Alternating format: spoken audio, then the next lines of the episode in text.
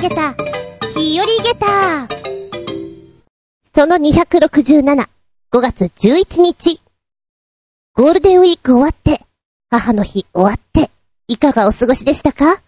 何か面白いイベントごとなどあったでしょうか？おいらは、ずっと仕事してました。まあ、ゴールデンウィークは、立て続けに仕事がね、重なっているので、家に帰ってくるより、よし、泊まりにしてやれって思っていたんです。で、宿を取っていたのが、4、5で取ってたんですね。で、29日に、こう、予定を見ていたら、あれ？あれ？ちょっと待って、次って、2、3ですか？あれ ?4、5じゃなかった？あれ？あれ？ちょっと焦りましてね。で、自分の手帳見ても4、5でチェックしてるの。で、他のスケジュール確認したら、2、3でやべえ。まず、まずやべえのは宿を全然違う日に撮っている。意味ねえ。まあ、29日に気づいたから、キャンセルしてもキャンセル料はかからなくて、ラッキーだったんですけれども、逆に2日取れるか？兄さん、あるか？って思って、やだなこれはネットカフェかな帰れなくはないんですよ。全然帰れなくはない。ただ、こう、往復4時間ぐらいかけてね、なんか明日もここに来るのかと思うとちょっとなーっていうブルーな気分になってしまう。ただそれだけの話。まあ結果として、家に帰ってね、落ち着いて探したら、今こういう状況下だから、逆に、あれ？あれ？なんか、現場により近いところで宿が取れちゃうんじゃない？しかもちょっとお値段安く取れちゃうんじゃないっていうのがラッキーだったなっていうぐらいですかね。まあ、食いしん坊のオイラとしては、あ、有名なあそことここでご飯食べたいなっていうのが、まあ、ね、今8時には閉店してしまってるので食べられない。ええええ、ハンバーガーをテイクアウトして、ホテルでむさぼるように食ってやったさ。で、翌日、そこ美味しいよっていうお店。千葉県で一番のとんかつ屋さん。アンバイというお店にね、よし行ってやろうと思って、11時開店。きっとナンバーワンの店だから並ぶに違いあるまい。10時にチェックアウトして、フロントで30分ぐらいぼんやりし、今行けばちょうどいいかなぐらいで歩いて行ったんです。駅からちょいと離れていてね。もうそしたらやってないよ。え、どういうこと、通常は、祝日はオープンして、で、翌日にお休みするという流れみたいなんですけども、きっとこういう状況下だから、ね。なんか流れが違うんでしょう。やられたと思って。悔しかそういうこともあります。そんなこんなで、ちょいとお付き合いくださいませ。お相手は私。子供の頃の朝ごはん。菓子パンを食べる率が多かったです。山崎のナイススティック。よく食べたな懐かしい味だよなあつみじゅん。どうぞよろしくお願いします。この番組はチョアヘオ .com のご協力へて放送しております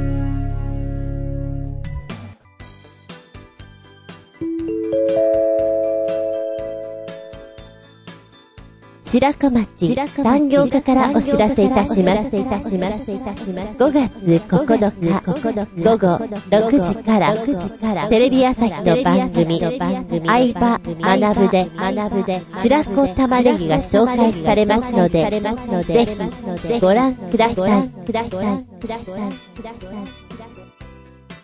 午前中だったかな？町内放送が流れる。田舎だから何かっつうと町内放送なんですよ。ただいま、地引き網がどうのとか、害獣駆除が終わりましたとか、なんか、ご連絡があるわけなんですね。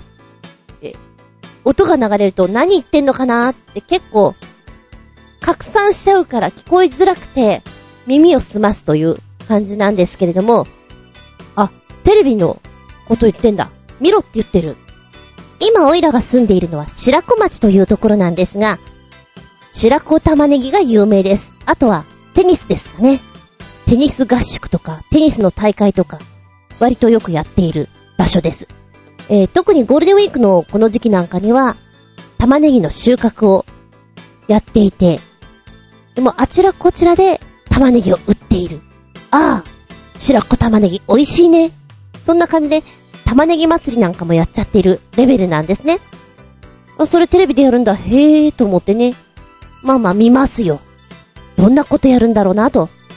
まあ農家に嵐の相葉くんが来て、玉ねぎ引っこ抜いて、で、農家さんとかから美味しい料理のやり方なんかを教わってっていう番組で、玉ねぎ、私結構玉ねぎ好きな方なんです。一番好きな食べ方は何かなーってこう考えた時に、味噌汁にたっぷり入れて、いただくのがトロントロンで好きだな。うちの親父殿がまだ元気だった頃、ま、この地に住んで、趣味ですかね。畑を借りてお野菜作ってました。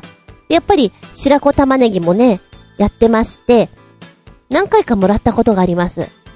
趣味でやるわけなんだけども、それでも大量にできてしまうので、もう最終的には、もう、いらないから持ってけや状態の 野菜になってましたけれども、そうね、家に最初に送られてきた時には、結構な玉ねぎノルマでしたね。一日一個いかなければ。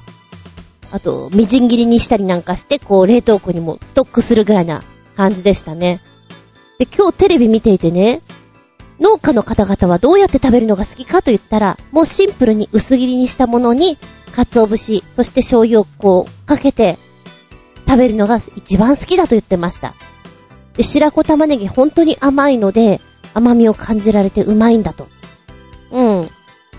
私あんまりその食べ方しないんですよね。まあむしろ温めた方が好きで、薄切りにしたものをレンチンする。で、その際にオリーブオイルと塩胡椒で、ちょっと洋風っぽい味にしていただくのが好きです。サラダとかと一緒に。で、今日テレビ見ていて、へえ、こんな食べ方もするんだ、面白いな、やってみたいなっていうのもいくつかありましてね。ちなみに私が一番好きな白子玉ねぎの食べ方は、まあ味噌汁もそうなんですけれども、あのー、一個丸々を炊飯器にボトンと入れて一緒に炊いてしまう荒技。新玉ねぎのご飯。これがめっちゃうまい。めっちゃうまいよ。あの、いっぱい食べられちゃう。もともといっぱい食べる方だけども、これはいかん食べ物だなと思っております。ちなみに今日の相葉学ぶでやっていて、あ、真似っこしたいなと思った玉ねぎ料理は、玉ねぎのみじん切りを入れた餃子。なんかシャクシャクして美味しそうだったな。あとは、玉ねぎのコロッケ。あのーコロッケの中に、ゆで卵を入れて、で、周りをこう種で包んで、えー、小麦粉とパン粉で揚げるという、お料理あるじゃないですか。あれの玉ねぎバージョン。玉ねぎのみじん切りをまず種にも入れるんだけども、その中に、新玉ねぎの芯の部分の方をコロンと入れて、だから随分大きいまん丸いコロッケに上がるんですけども、これが、ちょっとボリューミーでうまそうだなと思った。あとはもう超簡単に、玉ねぎの皮を剥いて、上と下のところも、パスーンと切りましてですね、えー、6等分ぐらいを、半分ぐらいまで包丁を入れて、で、ラップをかけて、バターを乗っけて、チンする。やつ。なんすかね。悪魔的にうまそうだった。こんなに手軽なのに、甘みたっぷり、トロトロ。これはいいね。ちょっとまずこれをやりたいなと思いましたね。今の時期だからこそ食べられる新玉ねぎ。皆さんにも食べていただきたい。あ、ついでにね、あのーこの白子町の玉ねぎは本当に甘いので、こう畑からね、ぐふって抜いて、で、外側の皮を2、3枚ペリペリっと取って、白い実が出てきたら、ガブって、かじって、辛くないってやってたよ。全然いけるって。それだけ、こう、甘みが強い玉ねぎなんだよねっていうのやっていて、あ、これはやったことがないな。ちょっとお試ししたいなと思いましたね。ちなみに、この、今の時期だったらね、体験でこう、収穫のお手伝いとかさせてくれるところもあるみたいで、やったことがない人は面白いと思う。抜くの。どんどん抜いて、どんどんどんどんどんどん、ぬって抜ける、その瞬間が気持ちいい。で、ちょっとだけこう、畑のとこに転がしといて、で、後でこう、玉ねぎの上のところをね、チョキンチョキンと切っていって、下の部分もチョキンチョキンと切っていって、コロンコロンな状態にして、どんどん詰めていくっていう。もうずーっとやるのはしんどいと思うけど、半日とかやる分にはすげえ楽しいと思う。お子さん連れだったら体験学習にもってこいだと思いますよ。うん。そうだね。新玉ねぎの時期、お料理が少し楽になるんじゃないかな？ということで、ママさん要チェックで、お食事作ってみたらいかがだろうか。またこのレベルだったら、お子さんとかでもできると思うので、ねえねえ、ちょっとレンチンしてよって言ったら、おかず一品できちゃうよ。共同作業で、おすすめです。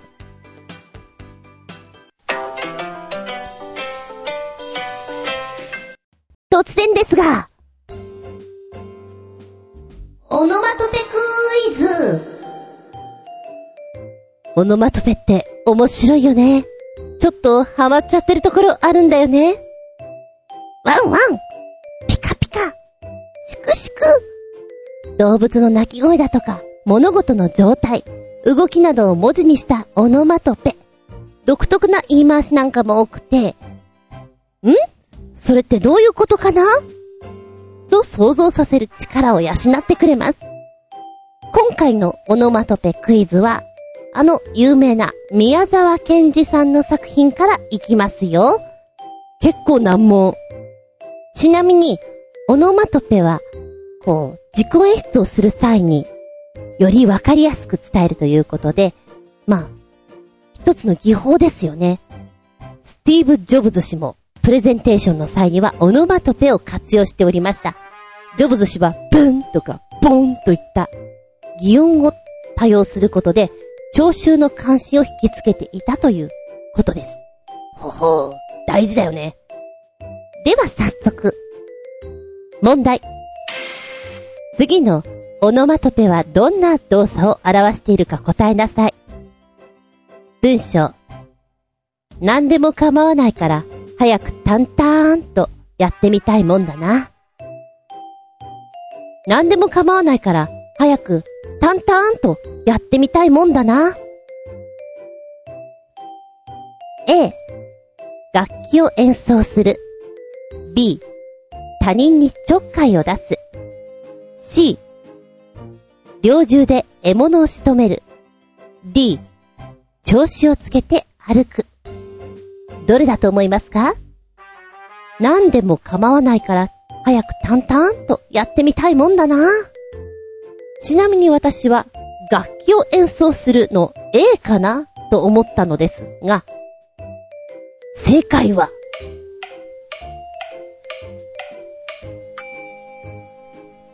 猟銃で獲物を仕留めるでございました。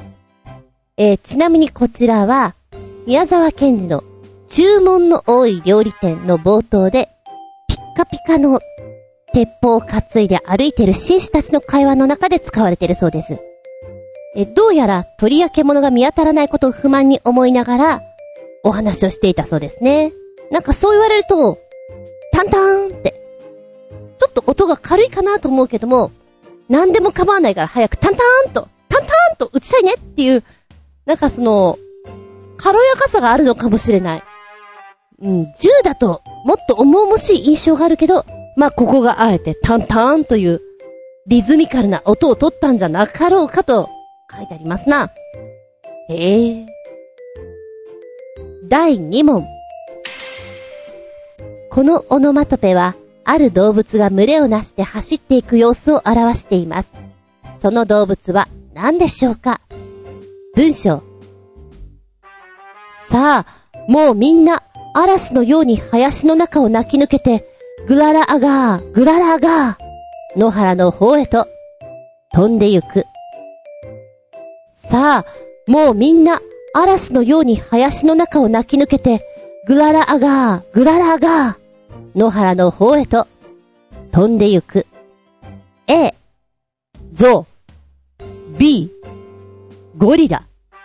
C、犬。D、ライオン。どれだと思う？グララガー、グララアガー。グララアガーでしょ？おいらは B のゴリラかなと思いました。正解はじゃじゃん。A の像でございます。えー、こちらは、偶然出会った白像を言葉巧みに騙し、酷使するやり手の商人、オツベル。やがて白像を助けるために仲間の像たちが立ち上がるというあらすじ。オツベルと像の一部分ですね。国語の教科書にも掲載されていることから、この独特なオノマトペに聞き覚えがある方もいるかもしれません。グララアガーという音の響きからは、巨大な象の群れが勢いよく走っていく様子をイメージさせるんだとか。へえ、国語の教科書に載ってるんだ。そうですか、そうですか。さあ、そして、第3問。以下のオノマトペは、いずれも同じ動作を表しています。その動作を答えなさい。まずは、ボロボロ。二つ目に、キシキシ。ボロボロと、キシキシ。笑う。B、勢いよく飲み食いをする。C、風で木々が揺れる。D、涙を流す。ボロボロとキシキシ？ボロボロとキシキシだよ、だって。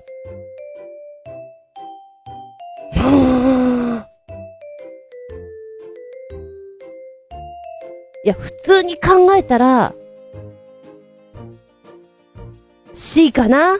風で木々が揺れる音。でもちょっとこれ普通すぎるよね、きっと答えとして。そう考えると、A なのかな？笑う音なのかな？なんて思っちゃうんだけど、正解は、ドン。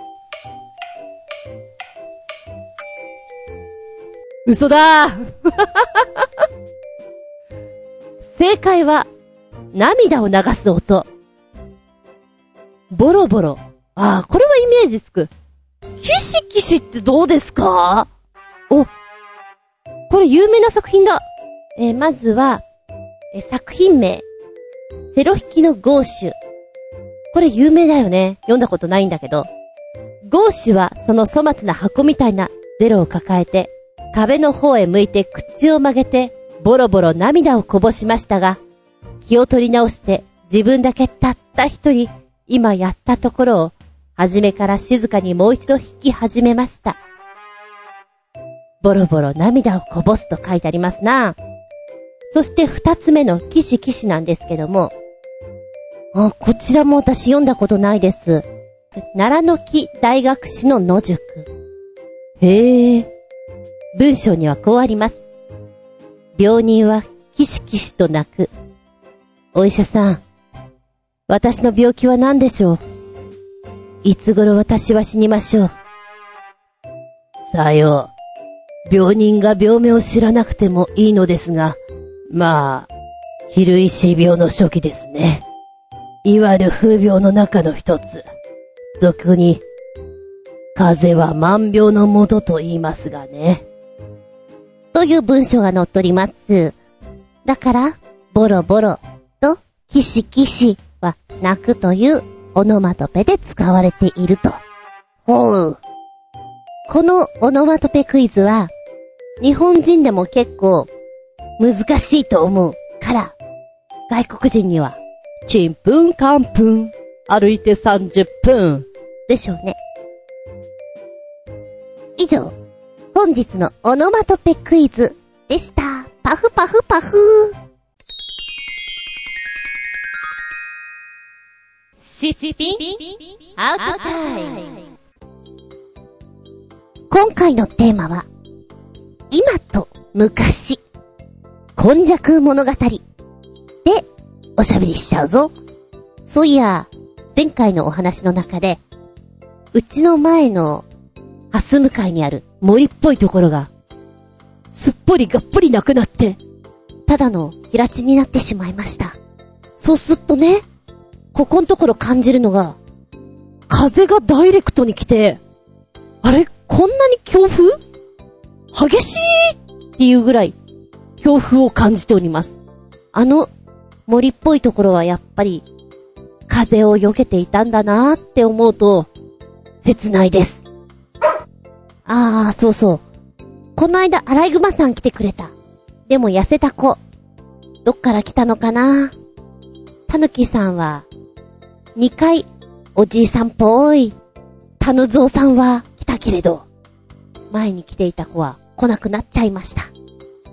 寂しいです。今と昔。でも、うちの前が砂利道じゃなくなって、アスファルトになったら、泥跳ねもなくなるし、靴が汚れないし、すげえ楽なんだろうなって思う反面、やっぱりちょっと自然感がなくなってしまうから寂しいのかなーなんて。超わだちあるからね。あの、20メーター行ったら本当にこう、なんつうの？草、草によるこう、わだちっていうの？獣道になってるから。雰囲気がね。あれもあれできっと味わい深いんだな。あの、普通に奥の方に歩いていくと、凄まじい蜘蛛の巣とかがあって、顔にバッとかかってくるような、そんな場所があった。まあ、だいぶ減ってくるんだろうなとは思うんだけれど。今と昔。昔に比べたら本当に色々便利になりやした。なんだか悔しいです。って思う反面懐かしいです。例えば、洗濯。あの、今は普通よ。ちっちゃいあの、液体の洗剤なんていうのが。昔重かったから。何あれ。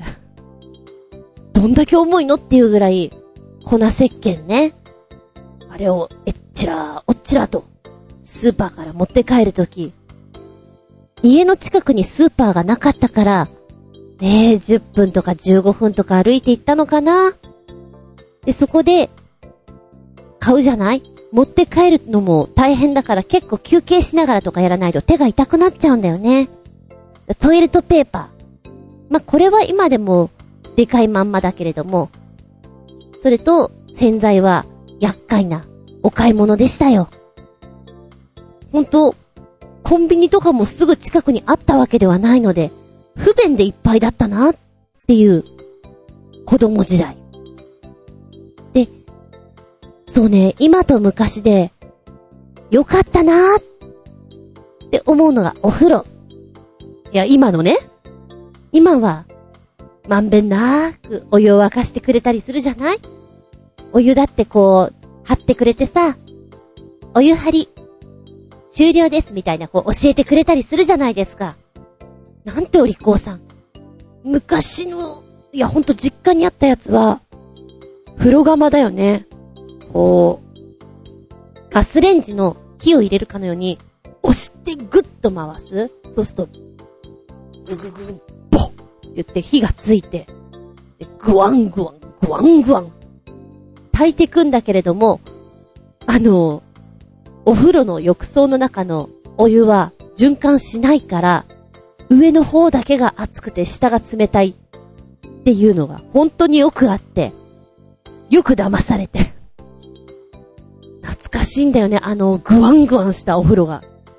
でも寒い時とかに、こう、お風呂を熱いっていうのにするためにこう、ボッとつける時とか、本当に熱くて、このまま死んじゃうんじゃないかっていうぐらい。ぐつぐつぐつぐつ。でもあの感じがちょっと懐かしい。今は、こう足を伸ばせて、ゆったり入れる浴槽が普通だと思うんですけど、実家にあったお風呂は、まあ、足を折りたたんで、いる感じですね。でも、浴槽の深さがあるので、なんか、肩まで余裕で入ってっていう感じですかね。実家を売るってなった時に、もう、実家売るから入っちゃダメだよって言われて追い出されたんです 追い出されたんだけど、なかなか売れないのも知っていたから、こっそり、あの、夜中とか、帰って、こっそり入って、お風呂入って、で、布団引いて、寝てっていうね、こっそり生活を何度かしてたんです。楽しくて。その、こっそりした生活が、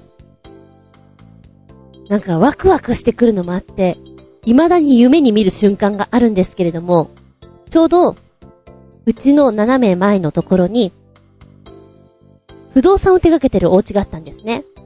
で、その方がどうもうちを管理していてくれたようで、なんか夜中とか電気ついてますよっていう連絡がうちの親父殿のところに行っちゃってね。お前、帰ってないか？なんかやってないか？って言われて、え、あ、うん、あの、うん、みたいな。そんなことをやっててね。で、そっか、じゃ電気つけたらバレんだな。じゃ電気つけないようにやるわとか。バイクを、近くに止めたらバレちゃうんだったら、少し遠めに置いて押していくみたいな。古速な手段取ってましたね。でも、今思うと、まだ実家に普通に帰れた頃ね。いつでも帰れると思っていたから、なんか、もっと鏡とかさ、お家の、なんていうの、子供の時から見ていたものっていうのがあるんですよ。あれを持ってきたらよかったなーって本当に思った。今、実家にあって、よく使っていたもので、ここにあるものあるかって言ったら、バスタオルぐらい？本当に、食器も多分ないよね。って考えると本当にね、何か、持ってきたかったなーって思う。懐かしいもの。古いもんしかないんだよ。古い家だから。だけど、やっぱり子供の時から住んでたから懐かしくてさ。もうあんまりにも、その実家のことが懐かしくて嬉しい記憶しかないから、未だに未だに東京板橋区にこう帰ると、その辺をうろうろしてしまいます。ニコニコしながら。畜生、私の家がここにあったんだと思いながら。壁とかはまだあるんだよね。で、私が落書きしたうっすら丸とかがまだあって、これ私が書いたんだよねって思いながら歩く。残念です。今はなくて。話が逸れてしまいました。お風呂から随分脱線してしまいました。じゃあ、脱線ついでに。これね、ドラえもん。もう昔からやっていて、水田わさびさんのドラえもんも馴染んで、どうですか？見てましたよね、ドラえもん。絶対に国民的アニメだったから。ドラえもんが秘密道具を出す時の効果音。今と昔の違いっていうのが今パッと見たらあって、え、何？と思って聞いたら、はぁほんとだってなんか衝撃、びっくりたまげった。昔は、チャキータッタララッタッタータッタータケコプターって出すようなやつ。もうほんとドラえもんのあの音ですよ。今は2パターンあるみたいです。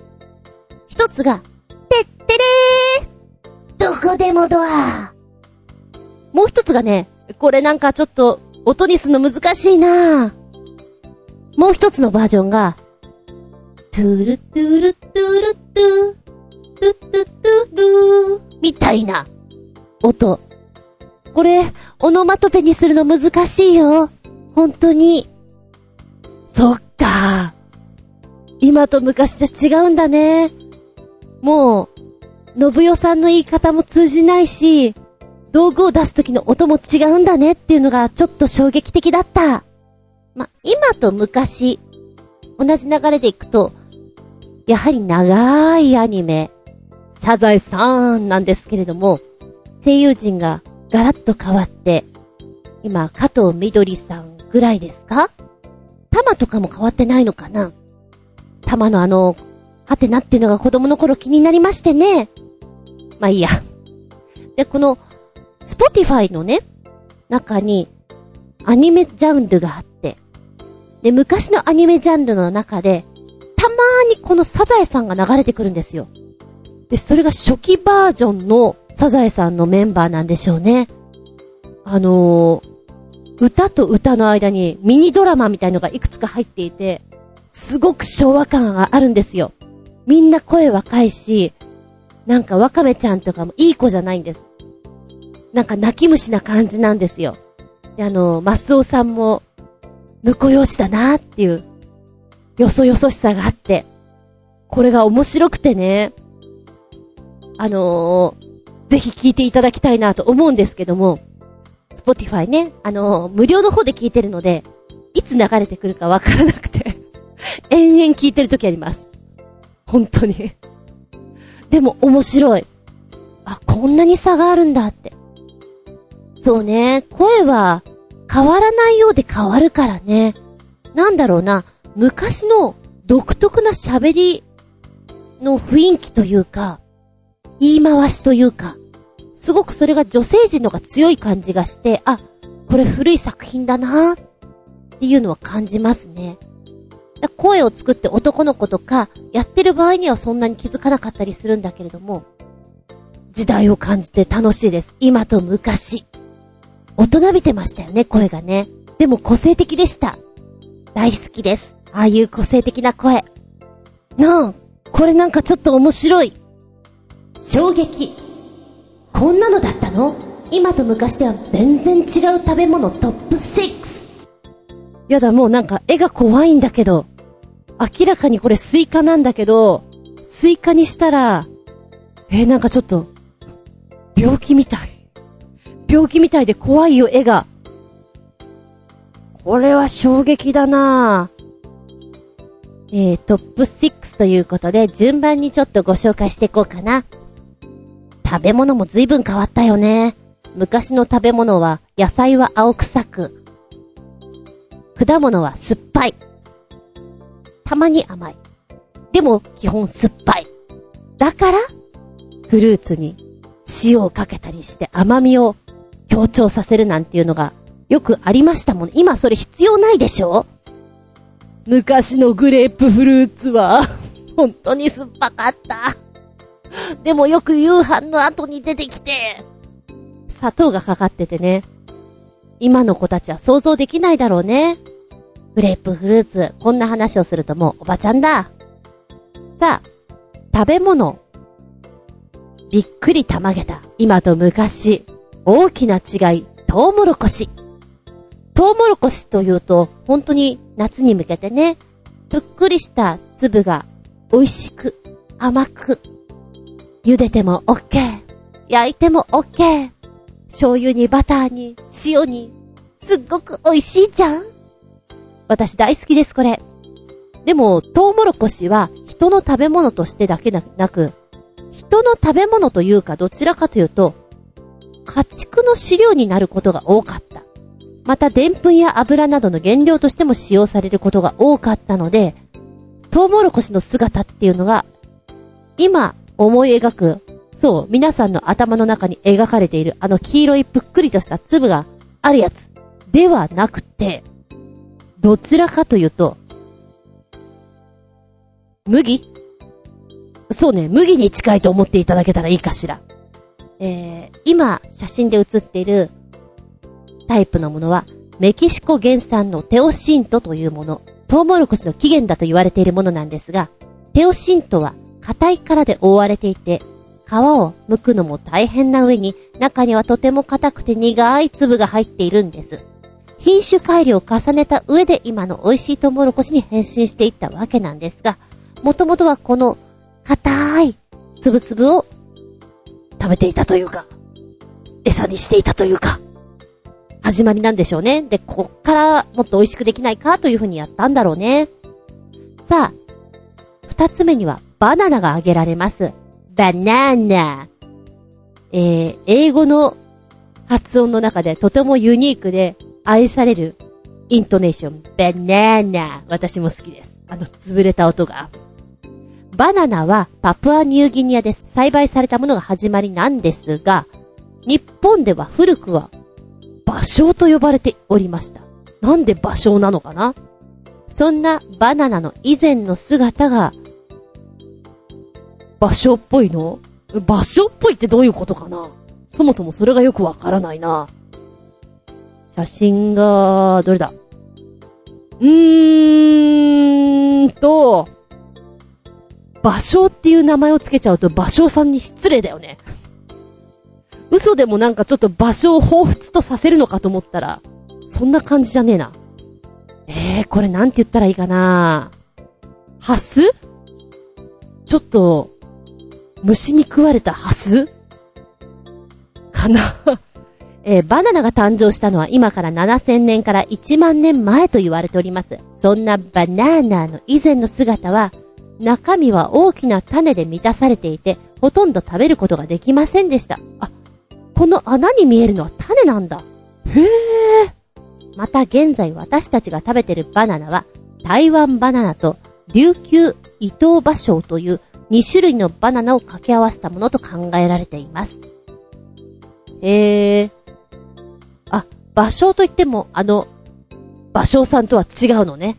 全然関係ないよね。同じ漢字使うから、なんか、芭蕉さんが、関係すんのかと思っちゃったよ。はい。三つ目に、びっくりたまげた今と昔。スイカです。 watermelon です。夏の風物詩ですよね。スイカ。このスイカが、まあ、このトップ画面に出てるからきっとこれになるんだろうなぁと思ってポチリとすると、そうだよね、これだよね。以前の姿は、うん、まあ、うん。気持ちいい絵ではない。これは、17世紀に活躍した画家のジョバンニ・スタンキが描いた当時のスイカ。今のものとは違って、渦巻きのような構造になっております。で、現在、美味しいスイカを食べられるのも品種改良の上でのもの。パッと見たら、そうだね、まるでみかんのように、房に分かれてるんじゃないけれども、筋がすごくはっきりしている。だから、あの、赤い実の部分が、ちょっとしかないんですよね。で、そのちょっとの部分なんだけども、黒い種がいっぱいあり上がるから、さらに食べるところがない。皮の部分、白い、あの味がないところね、あればっかり。っていうやつです。しかも皮がこれ分厚いな本当にはい。続いて今と昔、びっくりたまげた。ナスでございます。ナスうまいよな好きなんだよ。ナスといえば紫色で細長いイメージ。それ以外のナスは見たことがありません。ですが、英語でナスをどう呼ぶか知っていますか？ eggplan t と呼びます。そのまんま、漢字にすると、卵の植物。 eggplant。ナスの以前の姿はこちらです。っていうことは、まあ、卵っぽい白いコロンとしたやつだよね、きっとね。うわー。そっち来たか。あのー、これが卵と、卵じゃない。これがナスだと思う人はいないと思う。どんぐらいかというと、みかんだよね。金柑。まるでみかんのような色と形。ナスが栽培されたとされるインドの東部では、白や黄色の卵のようなナスが栽培されてました。非常に苦い味だったので、薬用として使用されておりましたが、これまた品種改良の上、今の形と、そして色合いに変化していったということです。へえ。続いて、一本でも人参。人参です。人参さんはオレンジ色で、カロテンが豊富で、緑黄色野菜の代表。初期のものは10世紀頃に広まった野菜とも言われてまして、当時はこちらも薬用として使われておりました。薬用っていうぐらいだから、あれだ。朝鮮人参じゃないけど、ごぼうみたいにひょろ長いんだな、きっと。違うかな。どうかな、どうかな、ポチッとな。はい、正解。どう見てもごぼうです。当時の人参の色は白や紫で、写真のように細い枝が分かれた根っこだったそうです。この後、オランダで人参の栽培が進みまして、オランダを独立国へ導いたオレンジコーンウィリアムに敬意を込めて、紫の色素を抜いて、オレンジ色に改良したのが今の人参なんです。そんなところで関係してくるんだ。なんか世界史の時にやったよ、オレンジコーンウィリアム。さあ、そして、6つ目、びっくりたまげった。今と昔のその姿。アボガド。アボガドを見るたんびに思い出すことが2つあります。1つ目、うちのお姉ちゃんはアボガドが食べられませんというか食わず嫌いです。ねえ、アボカド美味しいよ。なんで食べないの？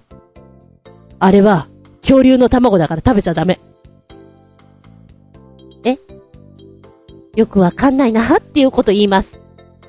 姉がそんなこと言うから、姉の子供も、恐竜の卵だって言ってます。姉の教育はどうなんでしょうか。そしてもう一つ。これは、表参道にある、うさぎというアボカド専門店があるんですけれども、昔ね、チョアヘオで番組をやっておりました、マユッチョさんが、あそこ美味しいよって、ツイッターかなんかにあげてたのかなそれを見て、昔ですね、本当に、大学の同期ぐらいと一緒に行って、うわー、アボカド美味しいね感動した。で、その後に、ま、今も普通にやってるんですけれども、雰囲気がとてもいいんですよ。で、アボカドのコースも面白いし、というところなんですけれども、まあ私はその現場を見ておりませんが、ランチにね、フラッと入ったリーマンが、そこアボカド専門店だから。ランチを頼む。アボカド抜きでって言ったのね。あれがちょっと衝撃的で、え、アボカド専門店で、カウンターでアボカド抜きでって言っちゃったよ、この人っていう。なんだろうね、もう、ミラクルだよねっていう。お寿司屋さんのカウンターに入って、寿司抜きでみたいな、そんな感じだよね。おにぎりちょうだいみたいな。びっくりたまげた。話が逸れちゃった。アボカドの話でしたね。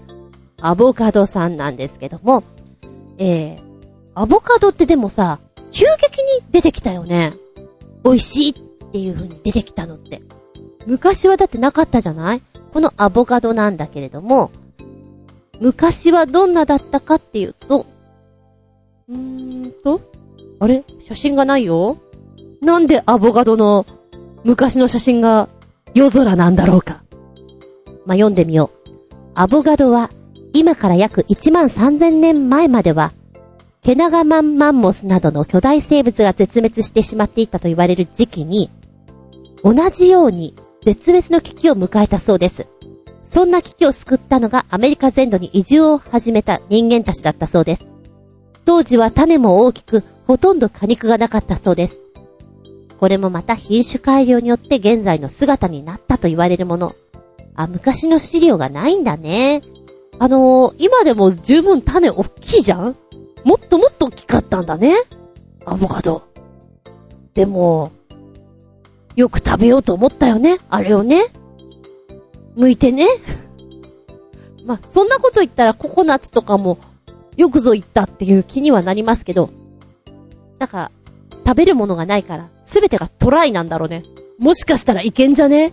水分得られんじゃね？みたいな。ところから、今はこんなに美味しくなったけど、昔は食べられたもんじゃねえよ。っていうものが多かったんだろうね。今と昔。食べ物の違い。探せばもっとあるんだろうな。面白いだろうなって思っちゃう。価格の違いとかも面白いよね、調べるとね。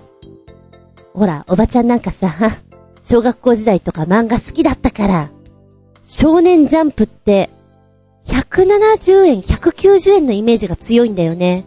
最後に読んだのが210円かなえ、今いくらなんだろう ?290 円か。高くなったなまあ、他の雑誌とかに比べたら頑張ってるとは思いますけれどね。へえ、290円か。そうね、そうね。価格問題は、あの、クイズになるぐらい面白いと思います。今、バイトちゃんってさ、最低賃金ぐらいもらうから、結構長くもらえるでしょ？えー、私が住んでるこの田舎町、最低賃金確か923円だったかな？都内だったら、1100円とかいっちゃうんじゃないかな。私が最初にバイトをやっていたのは、あ、サンクスなんだけれども、今はなきね。今はファミリーマートになっちゃってますが、サンクスでやった時は多分、650円じゃないかな。で、当時の仲間内で、一番時給が低かった子が、550円だか80円だかそんなぐらいで、ありえないよねーとか言ってた記憶がある。もう、時給1000円なんて言ったら、天国だよねっていうぐらい。懐かしい。何十年前の話をしてるんですか。なんか、お小遣い事情とかも、今は、どのぐらいなんでしょうか？小学校とか、中学校、3000とかだったんじゃないかな？月。ちょっと記憶が定かじゃないんだけども、1万はもらってないよね。3000から5000円だよね。でも、何を使うかっていうと、多少文具を買って、多少漫画を買って以上みたいな。そんな使うものがなかったよね。今と違って、当時のゲームのソフトなんて、そんなに高くなかったもん。それを考えると、今はゲーム一つお高いから、ねえ、お小遣い貯めても貯めても貯めてもですよね。ただ、あれですね。パパ気味か。な？どちらかというと、説得するとうまいこと、うまいこと変えるんじゃないかしら。プレゼン次第ですね。もともとパパちゃんがゲーム好きだったらいいよね。ゲームの今と昔も違うしな今、おっきい画面で綺麗なの見ると酔っちゃいそう。そ、そんな綺麗じゃなくてもいいよ。もう少し平面で行こうぜって思ってしまうおばちゃんです。なんか色が綺麗すぎて、携帯ゲームでもちょっと思っちゃう。見えないもう。もっとなんか、優しい、優しい感じでお願い。最終的にあの、テトリスみたいなパズルゲームが一番楽なのね。でもなんか、ああいうちっちゃい画面ずーっと見てたりするじゃん？スマホとかで。みんな目悪くなってるよね。今と昔、だいぶ見えてないよ。本当に。何か災害起きた時にみんな、目が、目がってなると思う。コンタクトレンズもさ、使い捨ての方が多かったりするじゃない。最終的にそうなるよ、きっと。だからといってこう、今更、いろいろできるわけじゃないんだけど。そういや、え、そういやつってもずいぶん前だな。レーシック流行ったじゃん？私の周りにいる人も結構レーシックやって、パッと、メガネを卒業された方がおられるのだが、今はどうなのだろうか。レーシックの手術話を聞くだに恐ろしいなと思っとった。ただ、あの一回で、一回で本当にしっかりくっきりはっきり見えてもう煩わしさがないのであるならば、それはそれでありなのかなって、うん、思ったりね。ただ、レーシックをやったお友達がもう連絡取ってないから、その後どうですかというの、なんかおかしいよね。聞けないよね。多分連絡したら教えてくれるんだと思うんだけど、なんか微妙と思って。そうだな。あの人は、まだ、佐渡島にいるんだろうか。2、3年行ってくるよって言って、こう、実家に帰られて2、3年したら妹と交代だからって言っていたんだけど、トンと音沙汰もないから、もうずっとあっちにいるのかなーなんて思っている。はい。今と昔、あなたの生活はどのように変わりましたか？振り返ってみて、今と昔、どうですか？便利になった今。だけどあの煩わしさもなかなか味わい深かった昔。洋服なんかは、どっちが好きでした？個性ありますよね、昔の。肩パッドとかな ちょっとそんなの考えると、ワクワクが止まらない。本日は、今と昔、今昔物語のお話をしましたよ。私も昔は、前髪をトサカのようにくるんとさせてました。だってあれ、流行ってたんだもん。トサカ、くるん。朝起きたら、カーラーを巻いて、くるんケープでシューバブルな感じですね。本当のバブルは感じてないけど、バブルの風は、さわさわっと、さわさわさわっと、来ていた。かな？てな感じです。今週のびっくりたまげたニュース。エキサイトニュースから。ご存知？サウジアラビアの伝統舞踊、ウオーダンス。世界各国、古から伝わる様々な伝統舞踊というのが存在しますが、中東サウジアラビアにも一風変わった舞踊が存在します。タッツェと呼ばれる伝統舞踊は、銃を使ったユニークな踊りなんです。英語ではウオーダンスと呼ばれております。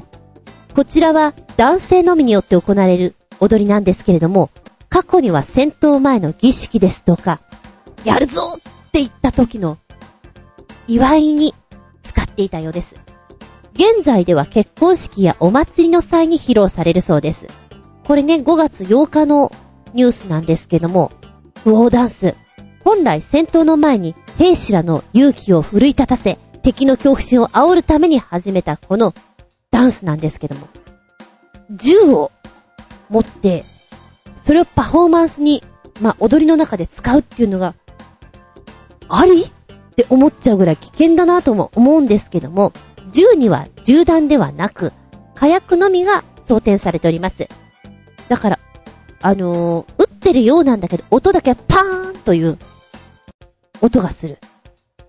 でも、非常に危険な感じしますね。えー、こちらはマスケット銃のような細長い筒状のものなんですけれども、火薬のみがぐぐっと入っていまして、映像を見ますと、なんだろうな、私がパッと思ったのは昔の火縄銃？なんか玉込めってさ、こう、鉄の棒でグッグッグッグッってこう、押し込んで、で、準備をしてから撃つっていう印象じゃないですか。まさにそんな感じでして、シンプルな銃です。でも重いんだろうなで、ダンスっていうか、跳躍する動きですね。ジャンプして、この銃をね、銃口を上に向けているんだけど、ジャンプした瞬間に銃口を地面に向けてパーンって撃つような動作です。だから、タイミング悪いと、てめえの足を打っちゃいそうな感じ？音はでもすごいね、激しいなと思います。うーん。まあでも、戦が多かった地域での踊りなんだな。激しいな、とは思いますね。さあ、もう一丁。ちょっと、ふふって思ってしまったのが母の日に合わせての、プチゲッタ？よくネットニュースとかでね、うちの母って、ちょっと、おかしいとか、面白いとかいうネタで、LINE とかのやりとりで、ボケてるところとかを、ね、出してくれてる人とか多いじゃないですか。母面白いな。そういうやりとりってさ、っていつも見てるんですけども、そうですね。母の日だからきっと何かをくれるに違いあるまい、とワクワクしてるお母様もいれば、その逆もいたりする。例えば、すごくケチな母。一生懸命貯めたお小遣いでカーネーション買ったら、もったいないと言って、花屋に返しに行っちゃった。でもね、これもあるあるだろうなと思う。どっちかなんだよね。花なんか食べれないしっていう人と、やっぱり、女性だから花をもらって嬉しいっていう人と、難しいところですけどね。あと、ああ、これね、お小遣いを貯めてカーネーションを買うっていうところは一緒なんだけれども、カーネーションって当日高いじゃないですか。お小遣いを貯めて買ったんだけれども、そんなもの買えるわけがないと。もうお母さんは思ってるわけですよ。なんでカーネーション買えたの？買えるわけないでしょう。どうしたの？何やったの？なんで？どうして？問いただされてしまうというね。若干嫌な気持ちになってしまうという、そんな思い出の母の日。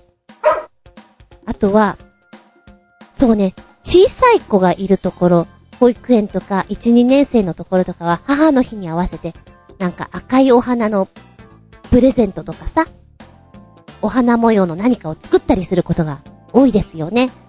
えー、実際、私が今、お芝居を教えてる方なんですけども、年少さんクラスなんかママちゃんにお花を折り紙で作ってあげてましたね。かわいいなと思って。私にはそんなレッスンできないなと思って。でもちびっ子たちはそういうの作ってさ、ママありがとうってやるのは嬉しいだろうし、ママはママでもらえば、わって思うだろうから、素晴らしいレッスンだなぁと思って、見ておりました。で、ま言い方としてなんですけれども、今は片親も多かったりするから、ママという存在がいないところもあるわけですよ。だから母の日にっていうよりも、先生とかが、毎日みんなのご飯を作ったりお洗濯物をしてくれる人にお礼をしようねって教えたんだろうね。そうすると、娘ちゃんが、タタタタって帰ってきて、ママただいまーってです、自分で作った綺麗な折り紙のお花を持ってる。あら、綺麗ねーって。当然ママは、母の日だしもらえるのかなってワクワクしたら、ママママ、あのね、あのね、これね。なーにこれね、おばあちゃんにあげるの。んあのね、毎日みんなのご飯を作ってくれた人にありがとうってやりましょうって先生が言ったの。ということで、この娘ちゃんにとっては母の日ではなく、ババの日になっていたということで、ママちゃん的にはショックショックショックまあ、ありえますよね。えー、あー、これ、これ地味にこういうの私やっちゃいそうだなっていうのが、郵送でプレゼントを送ったら、受け取り拒否されてしまったと。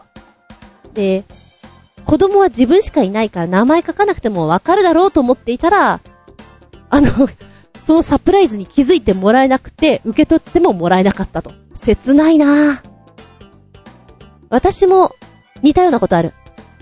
割とこう、お世話になっていた方なんだけども、多分私の名字を知らなかったのかなちゃんとお手紙を書いたことがないんだけれども、あのー、初めて舞台をやるときに、招待券をもらうわけですよ。で、招待客を呼べるんですけれども、あ、お礼になったからあの人に招待用のチケットを送ろうと思って送ったら、どなたか存じませんけど、これは結構です的な感じで帰ってきて、あれ、気づいてもらえなかった。すっげえ小さい時からよくしてもらってたのに、あれ？みたいな。や、本当あの ちゃんと言わないとわかんないんだねって思って。まあ、自分もそうか。分かってもらえると思っても、ピンとこなかったりするもんな。うん。あと、ほっこりするところで行くと、やっぱり子供の頃というのはお小遣いが少ないです。カーネーション欲しいなと思ったけど、一本しか買えなかった。だから、自転車で野の花を探して、カゴいっぱいにタンポポを積んで帰ってくるという思い出そんなのがあったよとか。これもでもお母さんによっては、またそんなもの積んできて、もうみたいな、怒る人もいるよね 私もね、つくしを取るのがすごく好きで、学校の、学校の脇にすっごく生えてたのよ。で、つくしをピュッて抜くと、ふいっていう、その手の感覚が楽しくてね。たくさんあるからたくさん抜いちゃうわけよ。で、つくしって食べれるよね。まあ、別に食べたかったわけじゃないんだけども、袋いっぱいにつくしを持って帰って、はいって、お家に持ってって、まあ、うちは母がいなかったんで家政婦さんなんですけども、渡したら、えー的な顔された。これいらねえ的な。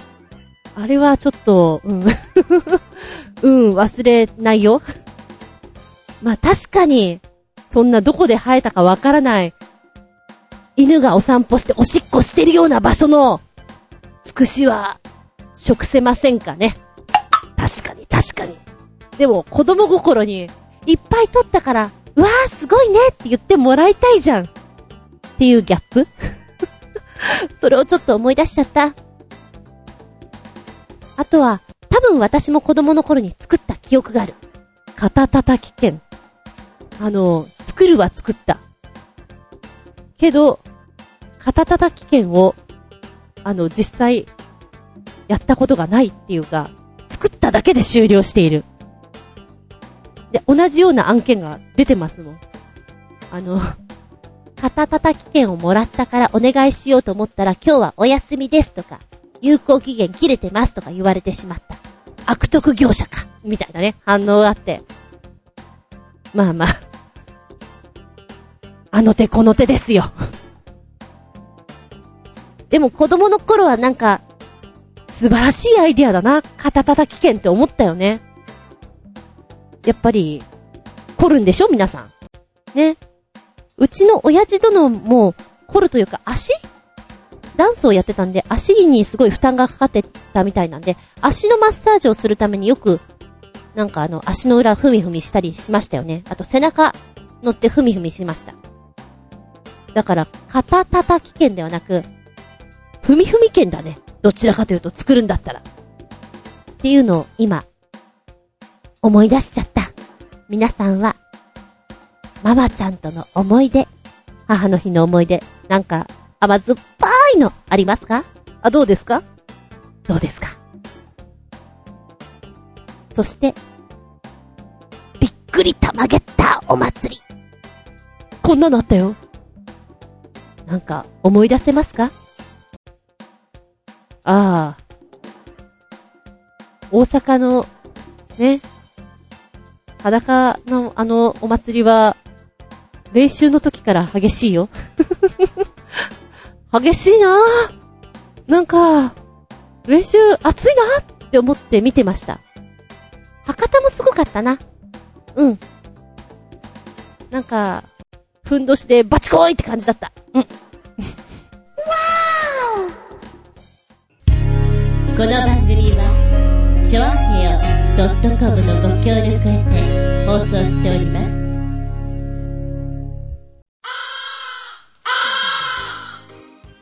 はい、終わりになってきました。本日もお付き合いありがとうございます。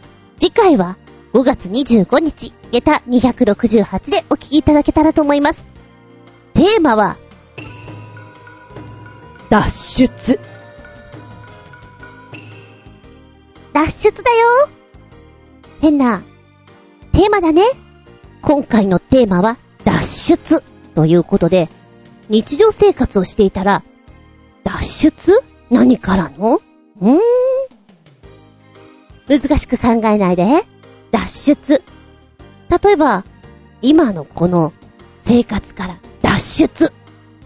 はい、この間まで中学生だったあなた。そうね、義務教育からの脱出。初めてバイトができるときってなんか嬉しいよね。なんかこう、大人になった気分になるよね。ちっちゃいとこで行くと、スマホゲームの出ゲームとかね。名探偵コナンよろしく。密室による殺人、その謎解き、脱出。みたいなものとか。まあ、一度は体験したい。でもきっと体験しても、すぐリタイアするんだろうなっていうリアルタイムの、この、脱出ゲーム？廃屋とか使って、やってますよね。あれやってみたいけど、私おバカさんだからきっと謎解けねえ。謎解けないで、終わりそう。方向性を考えると、脱出というワードで、まあ割と話が広げられるかなと思います。こうね、囲いがあって、その囲いは自分の中で定めた囲いなのか、世間から定められた囲いなのかわからないけど、そこから一歩出る。気持ちの上で、行動によって、いろんな脱出がある。その脱出についてお話をしたいと思うのです。ちなみに私はですね、なんだか昔から、脱獄関係の作品を見るのが好きです。まあ、一番わかりやすく言うと、プリズンブレイク。なんですけれども、脱出。頭をひねって、どうでよ、この、この、出口のないところからどうやって、仲間が増えて、知恵を絞って、そしてまた新たなトラブルがっていうのが結構好きでね。ちょっとパニック映画に通じるところがあるんじゃないかなと思っていたりします。うん、名作。岩窟をモンテクリスト博。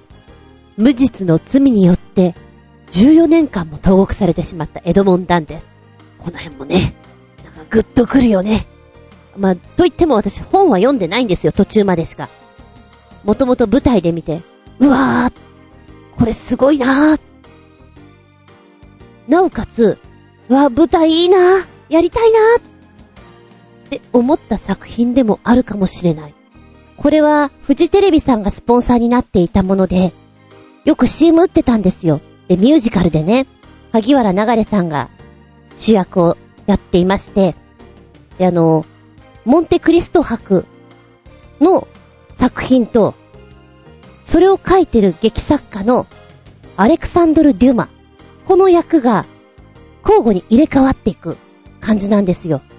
作家のアレクサンドル・デュマが、次の作品どうしようかなうーん、うまくできないなで、こう悩んでいる。女好きで、酒が好きで、先生早く作品書いてくださいよなんていう風に編集の人たちに言われて、いやちょっとね、我が輩書けなくて。そんな感じでのんべんだらりーんとしていたアレクサンドリュー・ドゥマ。なんか、インスピレーションピコーンってもらったりすると、これだ次の瞬間キャラクター変わるんですよ。自分が書いていた物語の主人公、エドモンド・ダンテスに代わって、復讐の鬼になっていくっていうところの、この入れ替わりがね、現代では、もう本当に、コミカル、おバカな、デュマの役。そして、劇中劇の中では、冷酷で、復讐の鬼、エドモン・ダンテス。ミュージカルですごく良かったな。大好きだったな。高校生の頃に見て、これもっと見たいって3回見たな。なおかつ、渋谷の子供の城というところでやっていたんですけれども、お芝居見てないんだけど、どうしても差し入れしたくて、主演の萩原流さん、猫さんを飼ってるということで、あ、猫缶を持ってきたいと思ってね、ペットショップに行ってご飯買って、ただそれだけをあげるために行ったこともあります。ただよくよく考えたらなんか、なんか間違えていて、猫缶と犬缶を買ってしまったっていうね。あれれみたいな。まあいいや。そんなことをやったことがあるな。初めて、楽屋の出待ち。一人で渋谷に行くのも初めてだし、夜のね、公演が終わった後って、そうだな、10時半とか10ぐらいなのかな。その辺うろうろするのもあんまりないことだし、ちょっと特別だった期間だなって思いますね。あの頃にもっと真剣にダンスとかやってればよかったな憧れだけじゃなく、もっとちゃんとやってればよかったななんて思う。でも、そのぐらいからだよね。ジャズダンスやったり、バレエやったりっていうのをやりたいなって本当に思って通い始めたのは、昔々の話じゃよ。まあ、原点、脱獄が好きなわけ。洞窟が好きなわけ。この辺に集約されるかもしれません。おっといかん、話がそれた。テーマは、脱獄ではなく、脱出ですから。うえーん。貯金が全然ないよ。お金がないよ。たまらないよ。貧乏生活から。脱出だ。とか。なんだか毎日楽しい。楽しいけど、あれ？あれれ？彼氏いない歴、彼女いない歴、あれれ？作るぞ孤独から脱出だとか、まあそんなお話ですよ。テーマは、脱出。お便りは、チョアヘオホームページ、お便りホームから入っていただきますか、もしくは私のブログ、ズンコの独り言の方にメールフォーム用意してございます。こちらご利用くださいませ。じゃなければ、直接のメールアドレスもございます。全部小文字で、geta アンダーバー zun アットマーク yahoo.co.jp geta アンダーバー zun アットマーク yahoo.co.jp こちらまでお願いしますね。テーマは、脱出です。では次回は、5月25日、日付が変わるその頃に、か、か、きっと、いや、多分絶対、変わったその頃に、またお聞きいただけたらと思います。ここまでのお相手は私、えーん。衝撃びっくりたまげった。土曜日に階段トントントンで降りてふっと見たら、えーん。小スズメが、えーん。五輪中、えーん。誰？うちの中に小スズメちゃん入れたの。ちには、ニャンズがいます。あの、カエルとか、虫とか、結構好きです。でも、小鳥ちゃんはやめてください。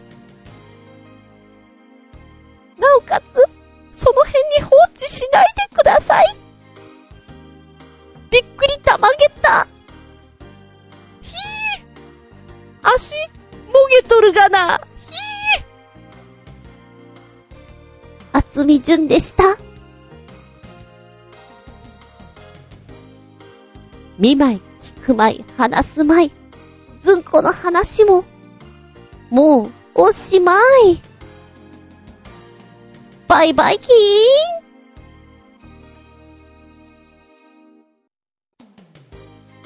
ーンねえ。生き物を飼ってると、あるあるなんだけれどさ。なんか、切ないな。なあ。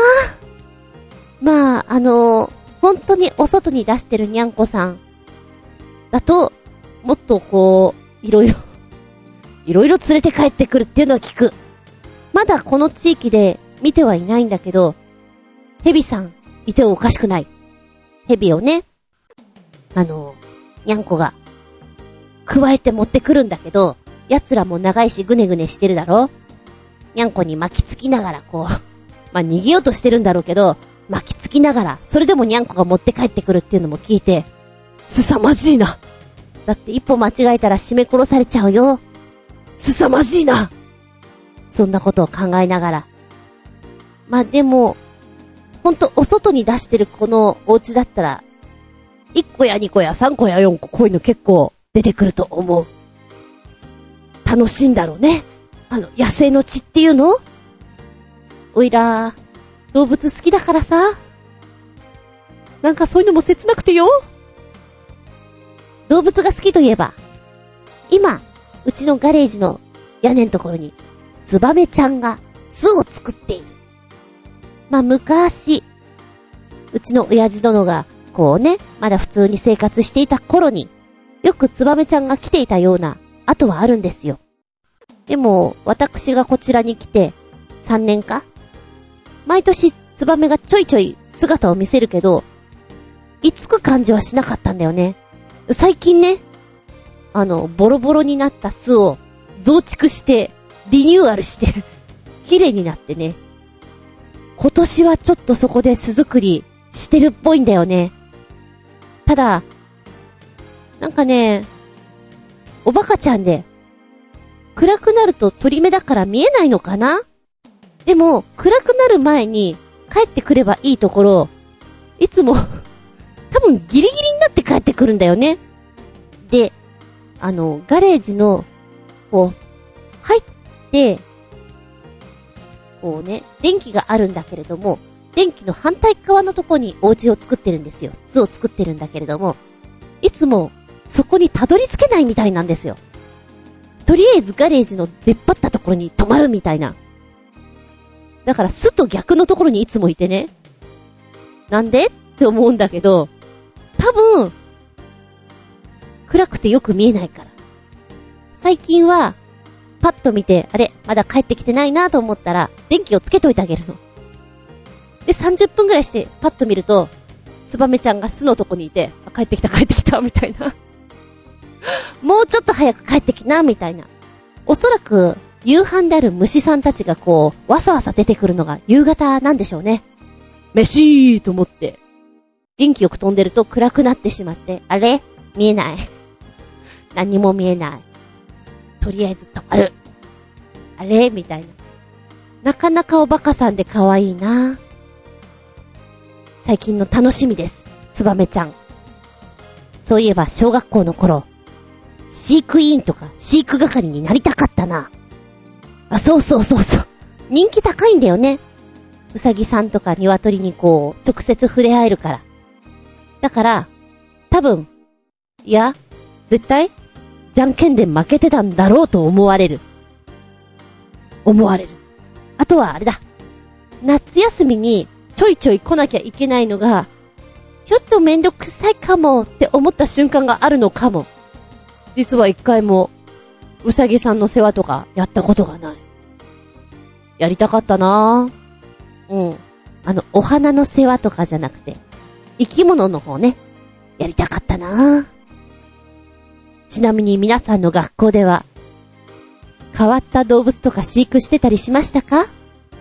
私のお友達の新宿の学校は、ヤギ？確かヤギがいたぞ。ヤギかと。新宿にヤギかすごいな。